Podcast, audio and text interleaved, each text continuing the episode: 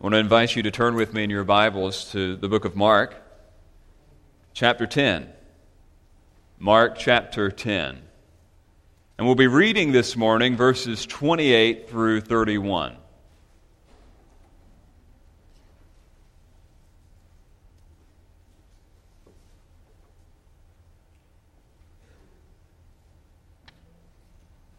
Mark ten, twenty-eight, thirty-one.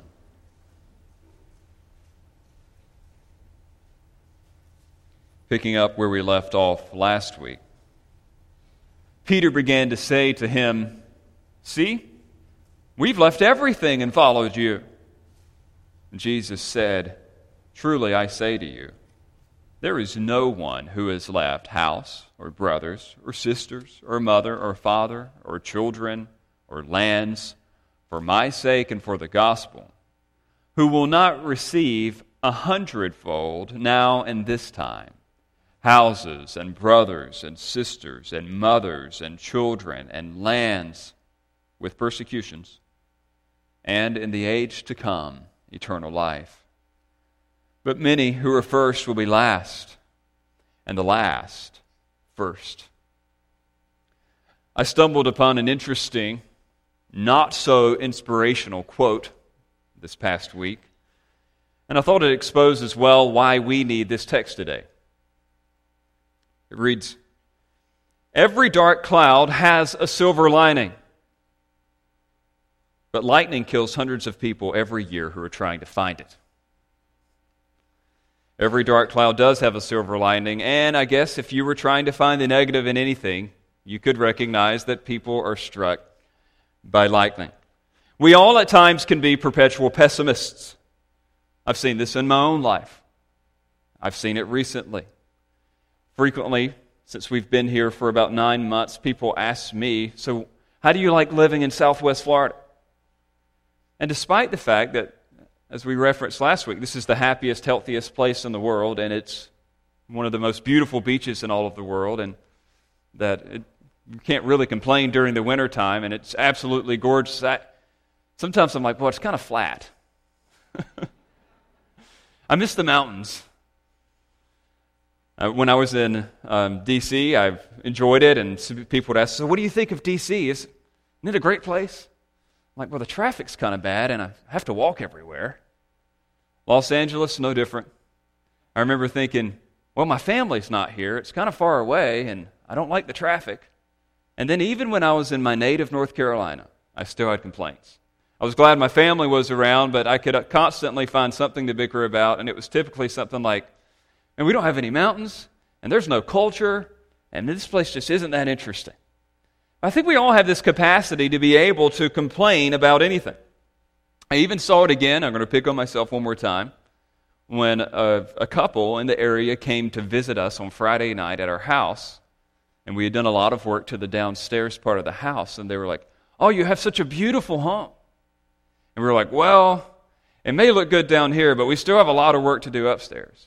And the H O A fees, man, it's out of this world. I mean, then we just kept complaining about all the other things, and I realized, like, it is pretty easy to find the, the dark clouds, the lightning strikes, if you will, in any type of situation. I think you can probably identify. Do you ever notice a streak of pessimism in yourself? Maybe when it's in season here in Naples, do you ever complain? When it's in season, it's the traffic. When it's out of season, we can complain about the heat. Think about in the last two weeks, have you spent any time criticizing or bemoaning your job, your spouse, your children, your house, your schedule? Look, we all struggle with this. And if this is something that we struggle with in the most basic, everyday, and ordinary opportunities, would it not stand to reason that we would need to fight against this in our discipleship as well, in our walk with the Lord? I wonder if you've ever been tempted to look at the glass as half empty when it comes to your relationship with Jesus. Do you see following Jesus primarily as a positive thing or a negative thing? When I was growing up as a kid, they would always close the services with what they called the invitation. How many of you grew up in a church that did that? You have formal invitation. For those of you who aren't familiar, typically I'm inviting people to respond in the message. Some churches choose to belabor that to the very end and delay it, and they want people to respond typically by walking the aisle, coming forward. If you've ever seen a Billy Graham crusade, you know what an invitation is. The most popular song of all time in an invitational setting is Just As I Am. The second most popular song of all time is a close, I don't know if it's second or third, but I Surrender All and I Have Decided to Follow Jesus. You ever heard those songs? Now, the interesting thing to me about these songs, every time we were singing them, especially the latter two, I Surrender All and I Have Decided, we made it sound like we were singing a funeral dirge. I mean, I could hear people crying, you know, in the sides, like, oh no, somebody's deciding to follow Jesus. I'm giving everything to the Lord, and it's just such a tough thing to do. I think in those settings, what we're betraying is the fact that we're looking at our Christian experience through the lens of the pessimist. We're seeing the, the half-empty. Now, if I were to ask you, strictly speaking, is it worth it to follow Jesus? You would say, well, of course it is, because of heaven. I mean, heaven is worth it. I mean, eternal life. But is it even worth it to follow Jesus in this life? Like right now?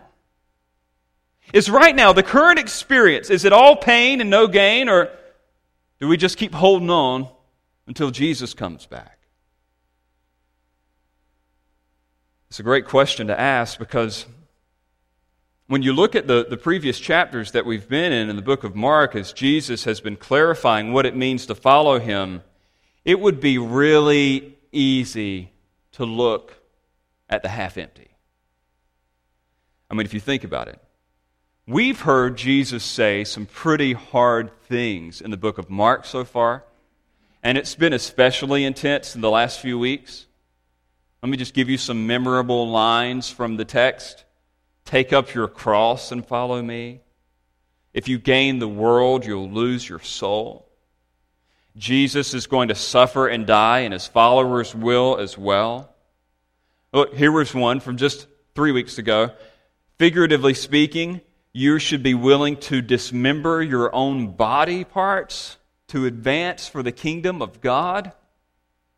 Another one, marriage should be permanent at all costs.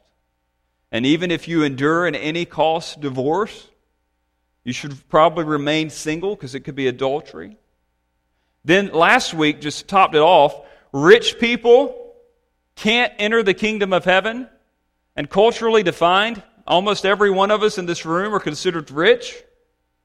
Now, for more explanation on any of those things, you need to go back and listen to the previous messages. But so far, you, it's kind of like a, a pretty dark cloud, if you will, has risen over the book of Mark. What happened to those powerful and moving testimonies of the power of Jesus and how he helps us in the storms of life and how, how he comes to our aid and how he heals the sick? It just seems kind of dark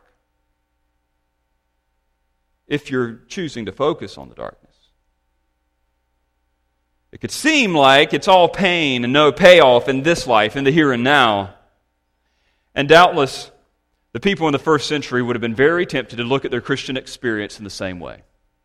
We know that the book of Mark was written to a group of believers probably in the city of Rome in the mid-fifties A D, in which Nero himself was about to take power. Many of them were suffering physically for their faith. They were marginalized for the gospel. They would easily lose jobs and social status for claiming allegiance to Jesus. And Mark knows this. And Jesus knew that this would happen as well for his disciples, and he was clear. On the heels of another radical call to follow him,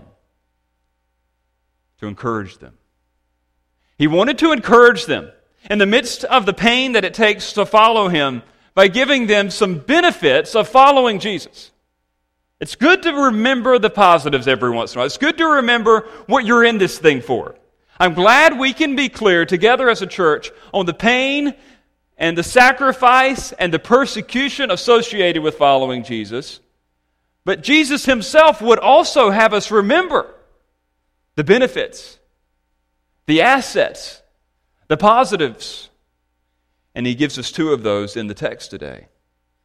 The benefits both in this life and benefits in the life to come. Let's look at the first set of benefits, benefits in this life that come to us for following Jesus. Look at verses twenty-eight to thirty again, and I'll stop about halfway in verse thirty, but catch the overall flow of how this thing's going down. Peter began to say to him, "See, we have left everything and followed you." And Jesus said in response to that, "Truly I say to you, there's no one who's left houses or brothers or sisters or mother or father or children or lands for my sake and for the gospel who will not receive a hundredfold now in this time houses and brothers and sisters and mothers and children and lands with persecution." Now let's stop there. Jesus intended for his followers to, to follow him, obviously, through all the pain. But he also wanted them to understand that there was some pleasure to this. There were some benefits to following him in this life. But before he gets to those benefits, I appreciate how things develop because he actually concedes one more time for us, in case we weren't clear on it yet, that it is costly to follow Jesus. Peter is provoked by what just took place. Do you remember what had taken place? There was this wonderful opportunity for this wealthy man to come and follow Jesus and be a part of his team. And Jesus sets up the conversation in such a way to reveal this man's idolatry and materialism. And the man is faced between choosing his wealth or choosing Jesus. And what does he do? He chooses his wealth. He forsakes Jesus for the things of this world. And then Jesus explains to his disciples, "It's hard to follow me. It's impossible to follow me." And riches make that especially difficult because you can be so self-sufficient. And then Peter, like on the heels of this, almost wants to congratulate himself. And he says, hey, hey, recognize something. We left everything and followed you. And Jesus comes right back at him and says, "Indeed, you have left a lot. But you've never really left everything. It isn't all sacrifice. There, there's some good to this as well." But Jesus is quick to acknowledge that, yes, indeed, these men have left things. And he is acknowledging for us today that to follow Jesus does cost us something. There, there is difficulty that we face in this life. And he reminds them of this in a very clear way. Notice what he says they give up. You see it there, right in your text. He says in verse twenty-nine, "Truly I say to you," again, another official judicial pronouncement. I want you to understand what I'm about to say. "There is no one who has left." And then he acknowledges house, brothers, sisters, mother, father, children, lands. Now, the house is just simply where you live. So some people were giving up where they lived. Brothers, sisters, mother, father, children, what's that? That's the nearest relationships that they have in this world. And then other people had given up lands, fields, property, earning power, which, by the way, shows us something. People in this culture didn't own lands. Wealthy people did. So remember when he said that it's impossible for the rich to get into the kingdom of God? Some rich people, even by those standards, still entered the kingdom. They would give up all. Not many, but some would. And so he's saying that where you live, the nearest relationships that you have, your property, your earning power, these things are given up to follow me. Now, there's a huge question here. In what sense do followers of Jesus give up these things to follow him? I would dare say that all of us in this room live in a house, have family, and have a job. And Jesus is acknowledging that these men have given this up. Well, there's two ways in which Jesus is referring to them forsaking all. All of Jesus' followers, here's the first one, all of Jesus' followers leave these things insofar as they forsake them as an idolatrous attachment. Everyone following Jesus forsakes these things insofar as they are an idolatrous attachment. So all of us, if we've truly came to faith in Christ, let's be really clear about this. We love Jesus more than any of these things. We love Jesus more than our house. We love Jesus more than our family. We love Jesus more than our job. Are we clear on that? If you love pleasure more than Jesus, if you love these things more than Jesus, you cannot and you will not follow him. And this is crystal clear. Listen to this text I'm going to read you where Jesus makes it even more clear. Note it, but you don't necessarily need to turn there. Hear what Jesus says in Luke fourteen, verses twenty-six to thirty-three. If anyone comes to me and does not hate his own father and mother and wife and children and brothers and sisters, yes, and even his own life, he cannot be my disciple. Whoever does not bear his own cross and come after me cannot be my disciple. For which of you, desiring to build a tower, does not first sit down and count the cost, whether he has enough to complete it? Otherwise, when he's laid a foundation and is not able to finish, all who see it will begin to mock him, saying, this man began to build and was not able to finish. We'll skip down to verse thirty-three. So therefore, any one of you who does not renounce all that he has cannot be my disciple. Now, do you see what Jesus is doing here? He's ultimately challenging people to think. He's saying, look, it's going to cost you something to follow me. And your family relationships can't get in the way of that. Your jobs can't get in the way of it. He says, you need to be willing to forsake everything. And I love the fact that Jesus is just so upfront about it. He says, count the cost. And then he gives two illustrations. He says, who's going to like invest in building a tower, which would be a pricey enterprise, and not sit down and think, do I have enough money and do I have enough resources to do this thing? Nothing is as embarrassing as a half-finished job.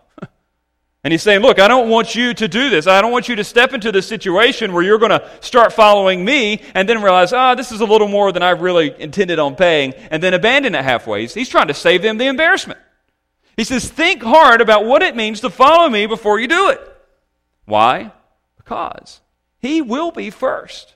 That's what it means to follow him. You have put him first. So, in what way have we left all? Hopefully, we all understand that what we love and care for more than anything in this life isn't our own families, isn't our jobs, isn't our stuff, but it's Jesus himself. That's what it means to be a Christian. That's what it means to be a Christ follower. But there's another sense in which this is true, that they had left everything. Some, not all, but some of Jesus' followers literally, not just figuratively, but literally forsake these things and walk away from these things and choosing to follow Jesus. For many, the willingness to forsake all must become an actual walking away from things. Many of you were at uh, Secret Church just last Friday night, and you heard the testimony of the young lady from Iran who married an individual, and it was a trick, and then ultimately, in the end, the government confronts this woman, asks her whether or not she's a Christian, and tells her that she's going to have to choose between being able to keep the child and remain a Muslim, or continue in her Christianity and give up the child. And she gave up the child. It happens. Even in many Jewish contexts over the years, when somebody has converted to Christianity, and we see this in the Muslim world as well, they'll actually hold a burial or a funeral for the family member, ex- proclaiming the fact that they are no longer a part of their human family. We who've grown up here in America, we do not experience that all the time, but there are some situations, even here in the United States, where people literally have to walk away from things to follow Jesus.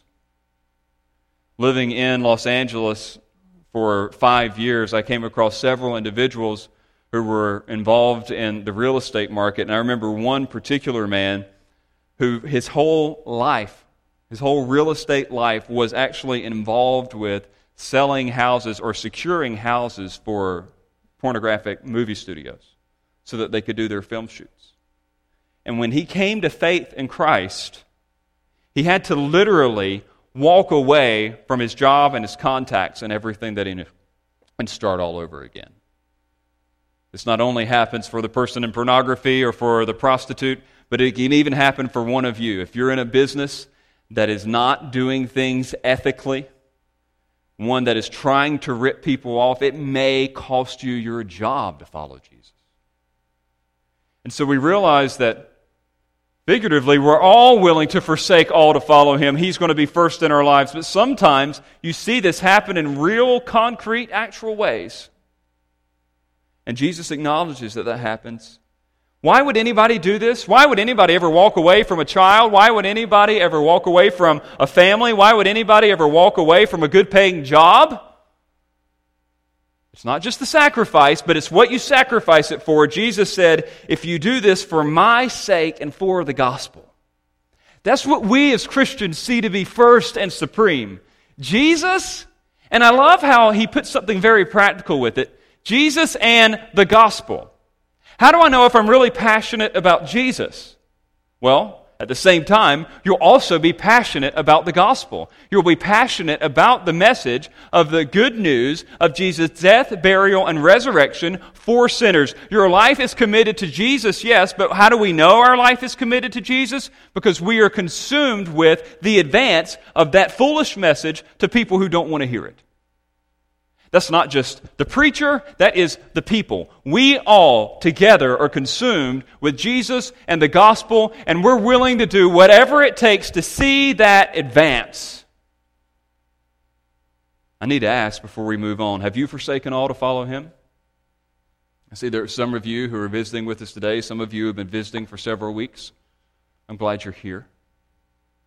But has there ever been a point in your life in which you realized or convinced by the Spirit that, you know, living for yourself and your own sinful propensities is just not satisfying, and you found that Jesus was more satisfying, and so you turned your back on those things and placed your faith in him alone?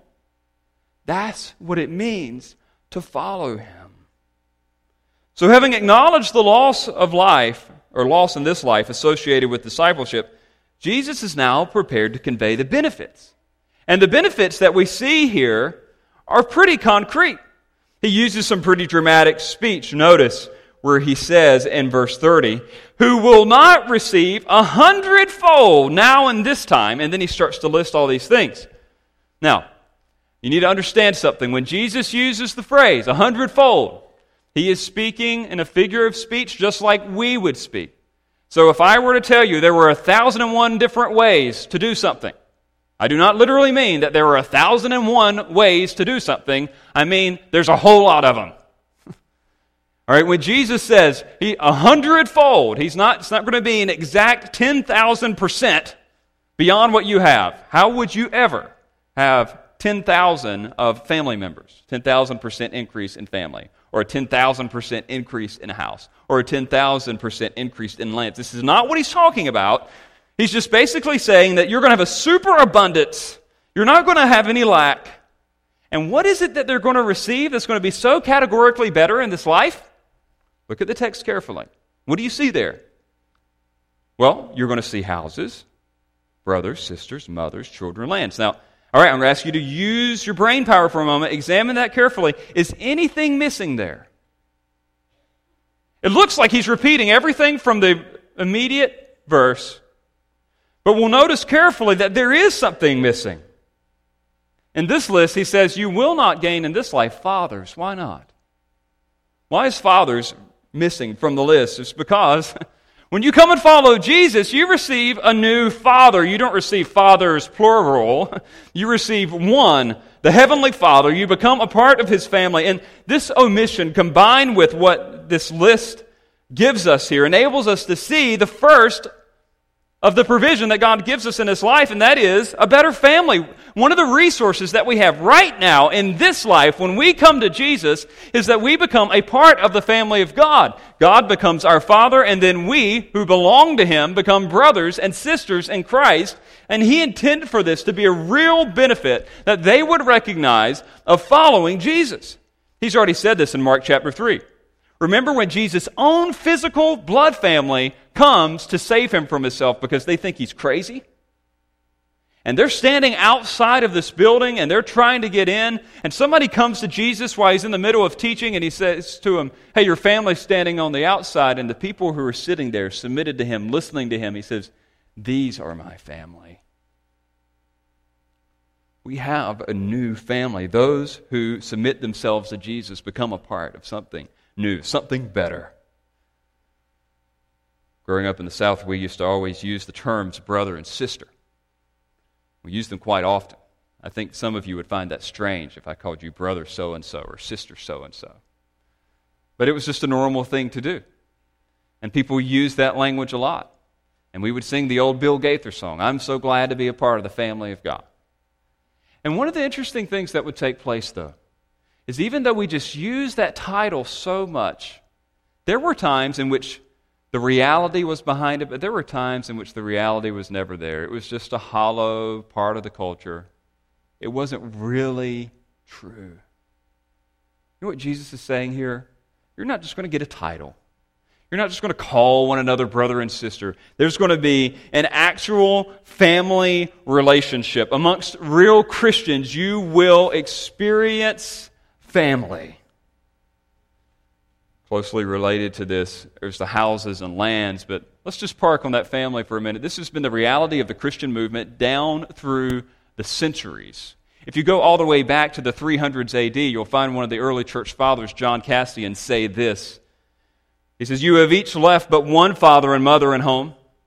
And as you have done so, you have gained without any effort or care countless fathers and mothers and brothers, as well as houses and lands and most faithful servants in any part of the world to which you go, who receive you as their own family, welcome and respect and take care of you with the utmost attention." Have you ever had that experience? For those of you who have been in church for a while and maybe you've visited another country, for the sake of a missions trip or a trip to encourage a missionary, you find that sense of peace, that sense of family anywhere in the world immediately as soon as other people find out that you belong to Christ too.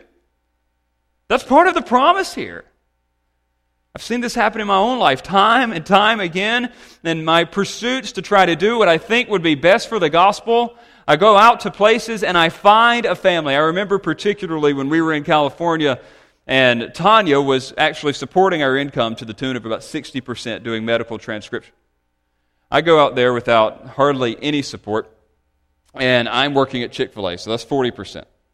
Well, her company gets bought out by some other company, and everything gets outsourced to India, and she no longer has a job. So now we're down to forty percent, and I already didn't have enough in the first place.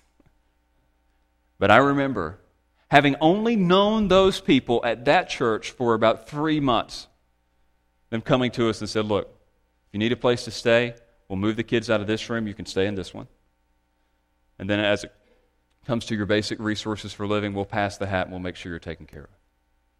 I've had that confidence wherever I go, not as a preacher, but as a Christian. I have a family. You have a family.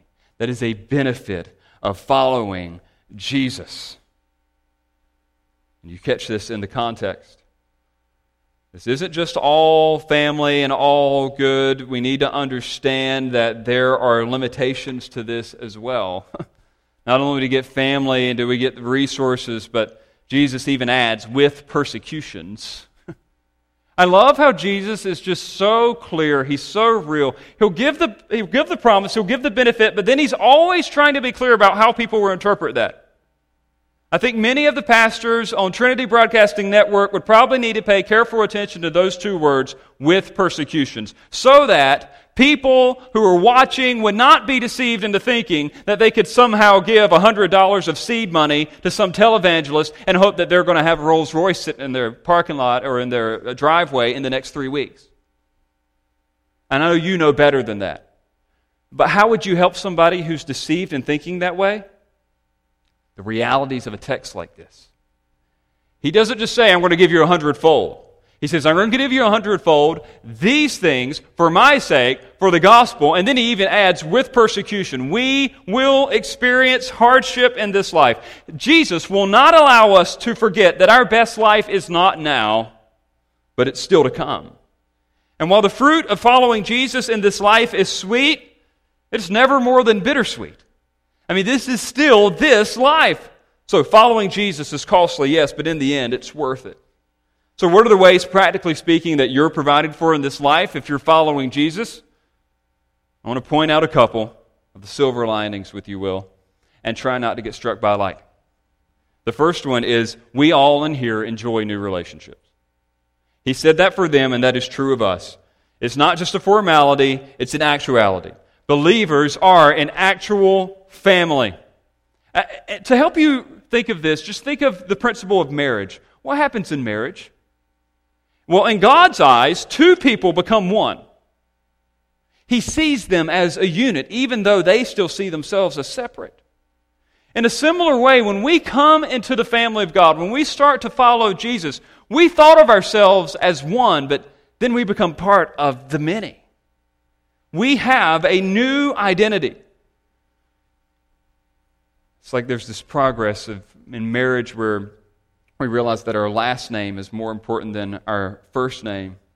And in a similar way, when we come into the family of God, we realize that Christ's name is even more important than our last name. Why do some people move from their families to go minister across the world? Because of Christ's name. Why?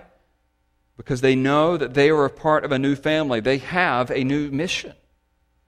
So even though it's an actuality, all of us here today who are following Jesus are brothers and sisters in Christ, I want you to know that even though it is an actuality, it must be, to borrow a word, actualized. You, you need to live this way. You need to take advantage of these benefits. I want to encourage you with this. I've seen this work out beautifully in this congregation, even in the nine months that I've been here.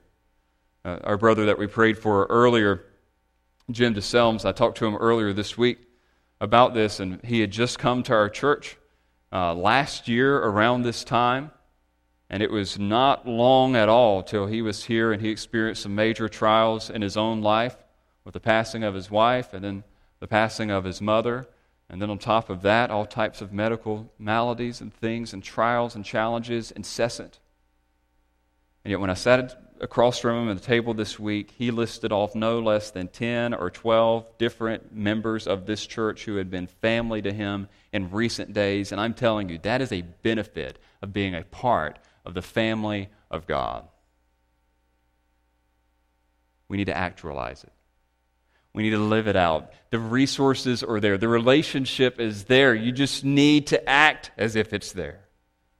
And if you don't have this, because I realize that even with the rise of social media and FaceTime and Skype and all that type of thing, we live in the most lonely generation ever.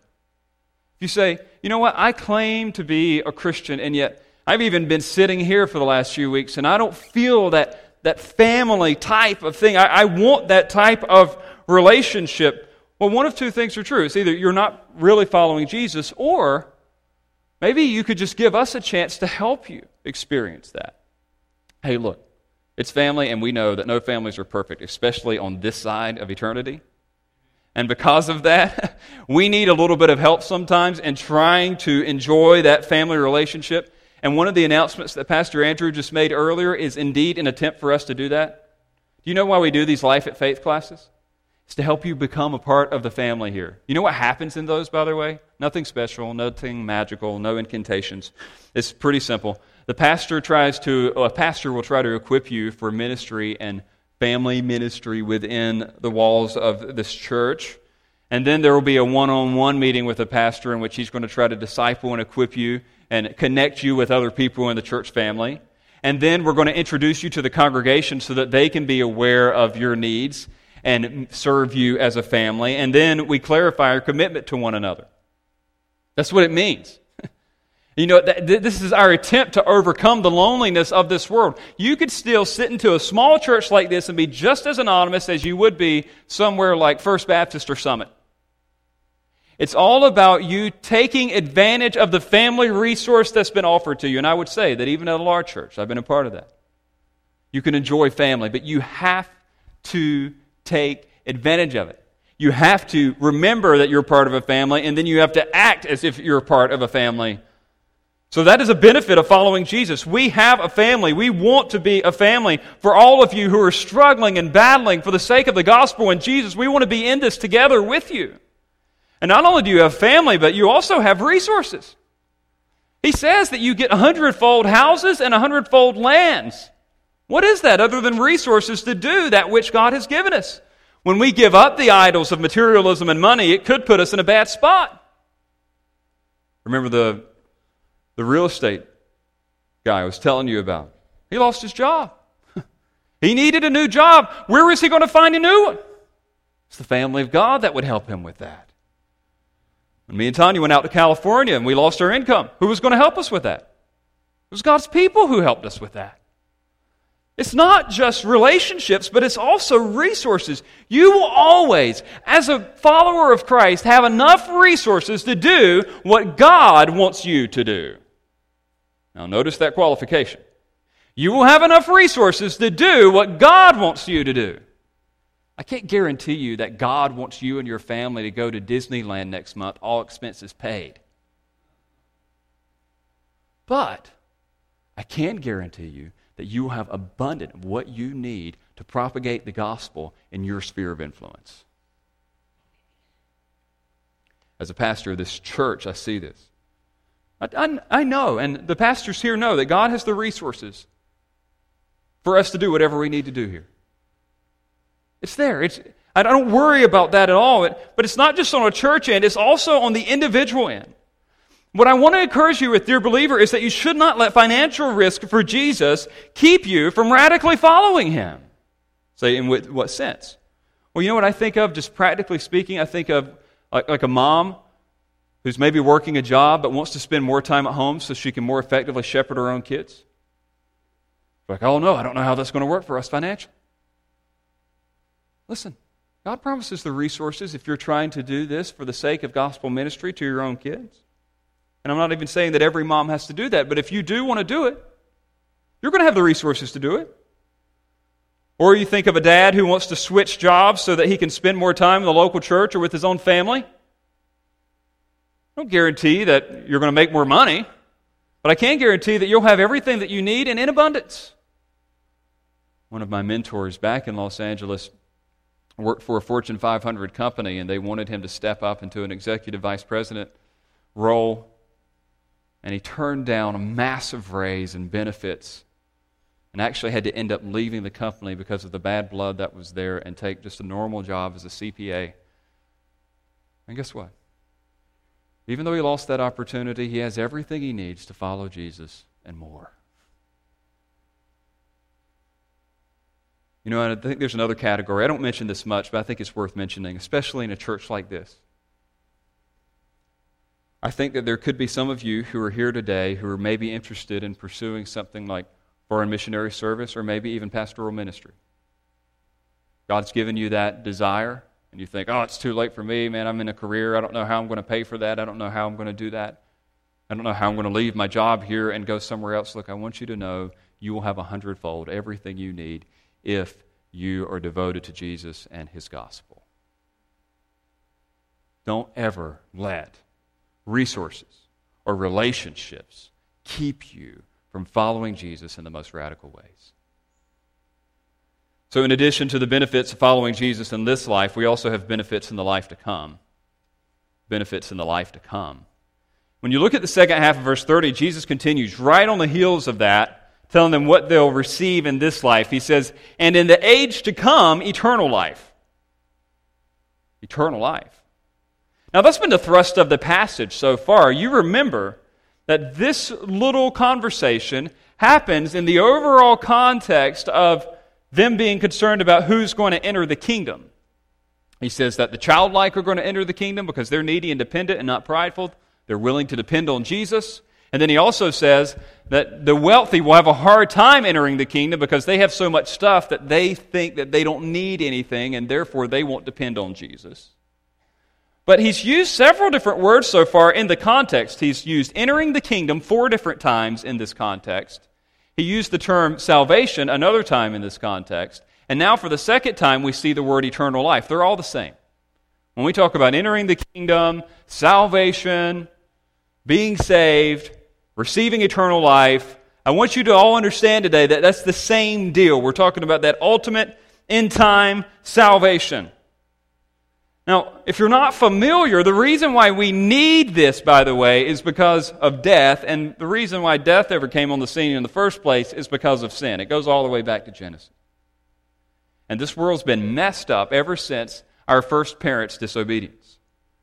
We see the manifestations of that disobedience in our own lives as we constantly do things that we know we shouldn't do and get in trouble for them.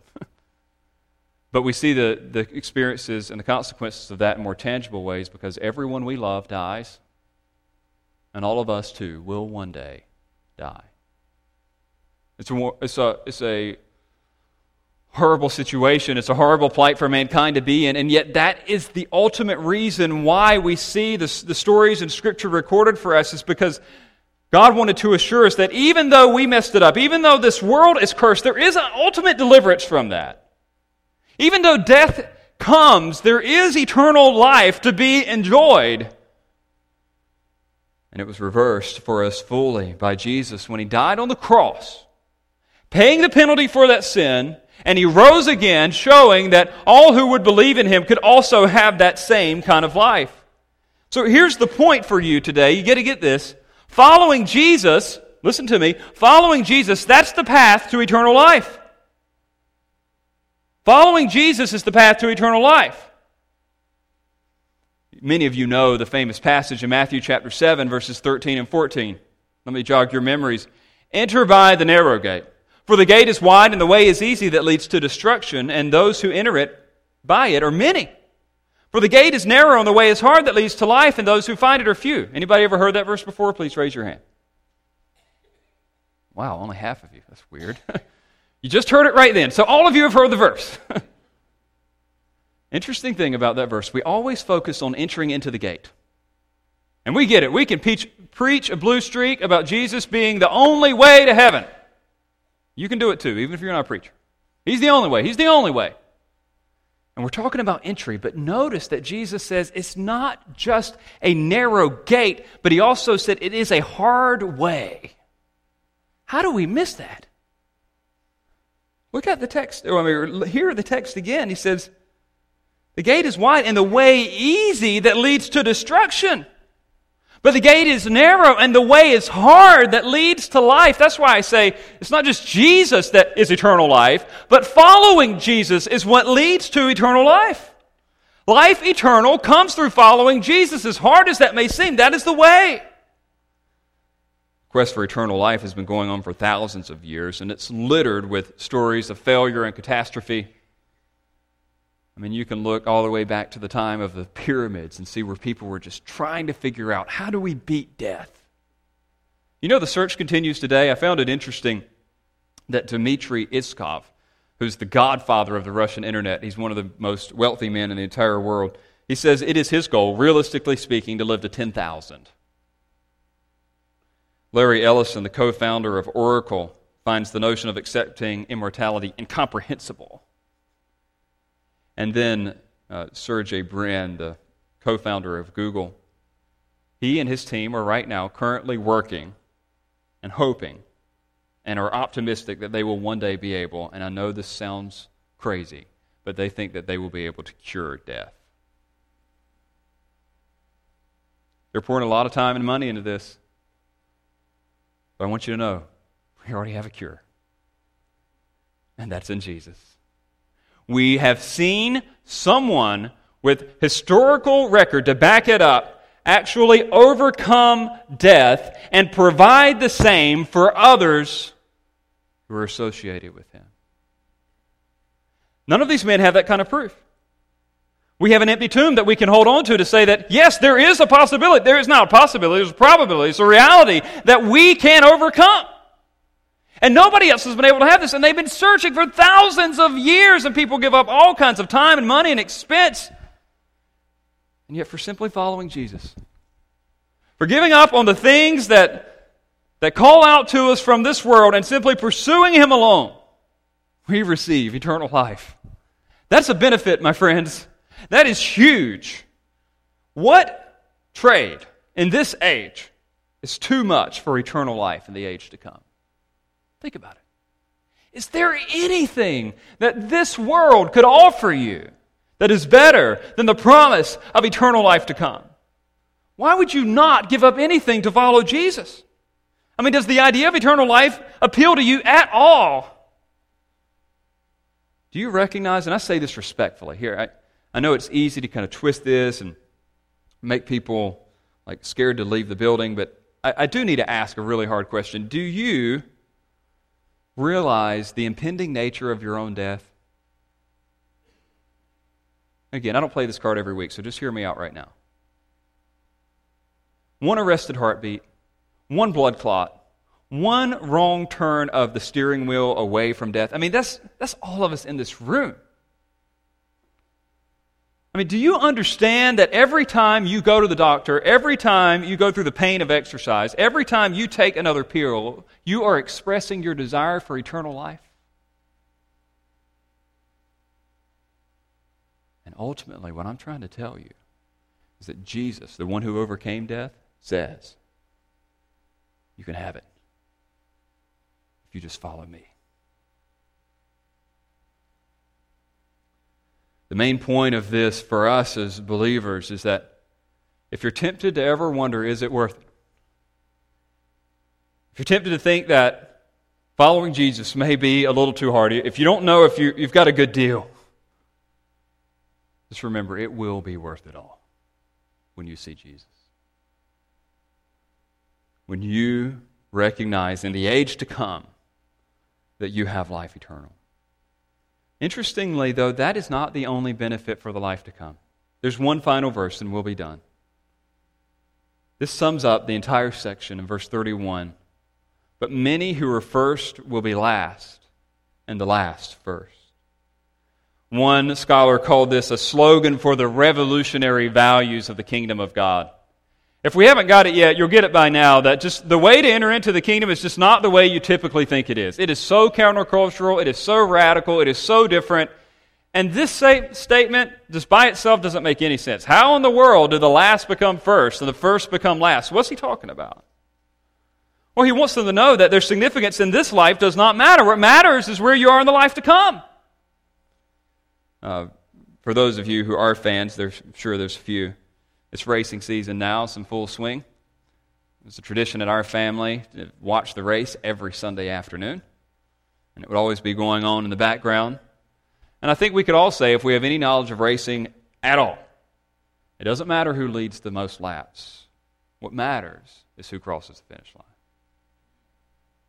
You know, in a similar way, I would say it doesn't matter how far ahead everybody in this world seems to be. What matters is who ends up in victory lane. And Jesus is saying here in the simplest way, look, the people who seem to be ahead of it all in this life, they're going to be last.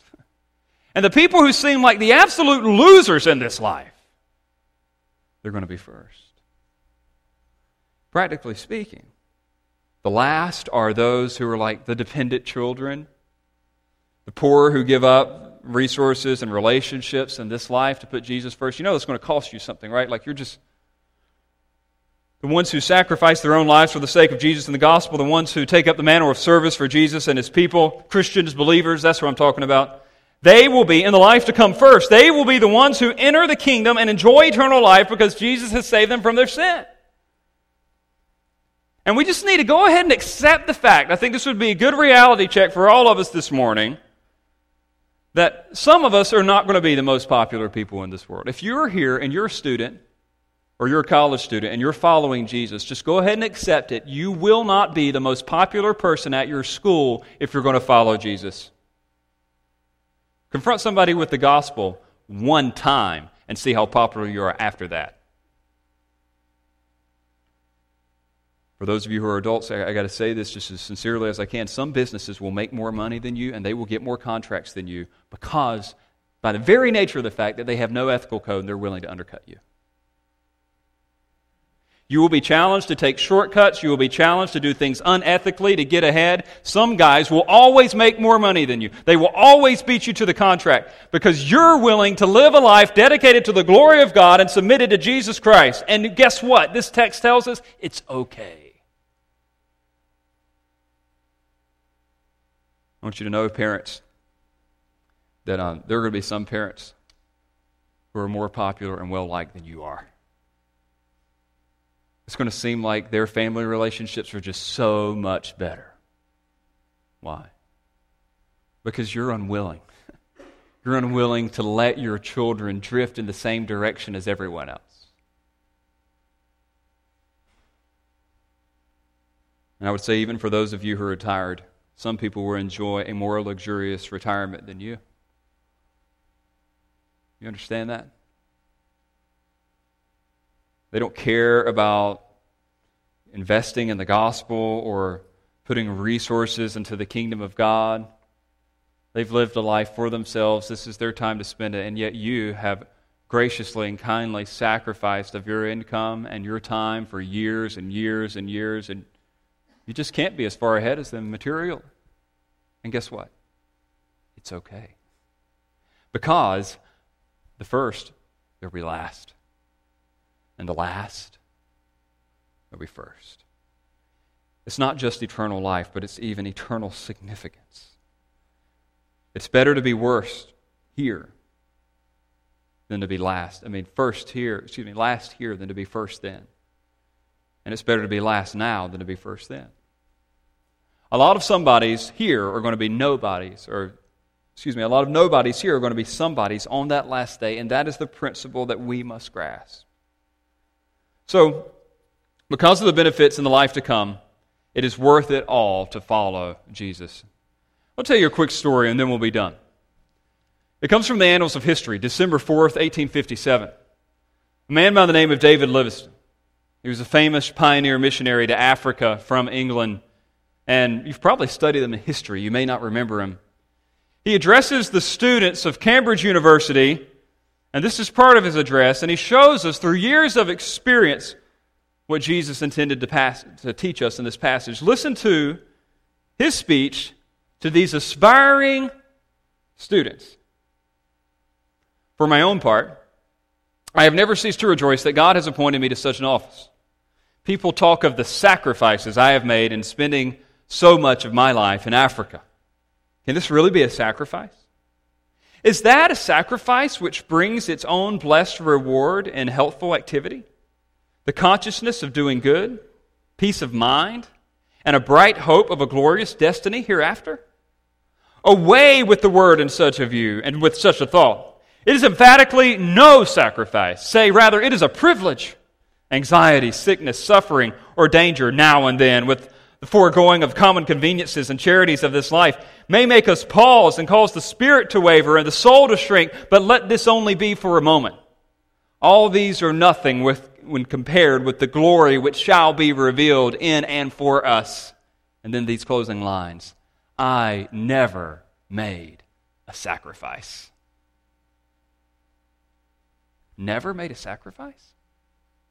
The man who gave up the opportunity for a prestigious medical career in England to spread the gospel into previously unexplored parts of Africa never made a sacrifice? The man who lost his wife due to malaria as she tried to follow him into the jungles of the mission field never made a sacrifice? The man who would die in the jungle, separated from all of his family in modern-day Zambia from acute disease, never made a sacrifice? We know he did, but how can you really call it a sacrifice? When? You enjoy the resources that God provides in this life and the significance and eternal life promised in the next. Admittedly, God is probably not calling you into the jungle of Africa like David Livingstone. But he may very easily be calling you to forego a relationship, a job opportunity, a possession, a hobby, to pursue him more radically. And what does the text remind us? There's no sacrifice. It's worth it. It's totally worth it. The inherent benefits of following Jesus, both in this life and the life to come, relationships and resources, a life and legacy, it's worth it. So what do you do with this? Only two things. Everyone in this room, I think there's only two things that we can do today. Either you're in here today and you need to repent, to turn from whatever you think is so important and start following Jesus. It's so simple. He's better than whatever you've got, I promise you that. Repent of your sin, rely on Jesus. That could be one group. And the second is this, rejoice. If you've already done that, stop looking for the empty glass. Stop looking for the dark clouds. The sun is shining and it is bright. And sure, this life is tough, but the, the next one's coming. And we should rejoice. We need to rejoice at the opportunity to serve Jesus in this way. And so if your attitude's been sour, if you've been focusing on all the negative, maybe as I close this in prayer, you should turn from that and ask for God's help to recognize the blessings that He's given you in following Him. Let's pray together. Lord Jesus, You've been good to us. Some have yet to realize Your goodness, and I pray that they would today, right now. They would turn in their hearts from whatever it is they're trusting in and relying on for satisfaction, and that they would find their satisfaction and peace and joy and eternal life in You.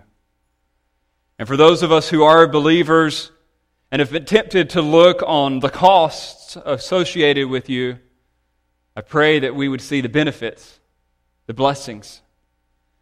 Keep our minds off of the obligations, but may we see the opportunities, and that we would follow You with joy today, realizing that You're the one that sacrificed.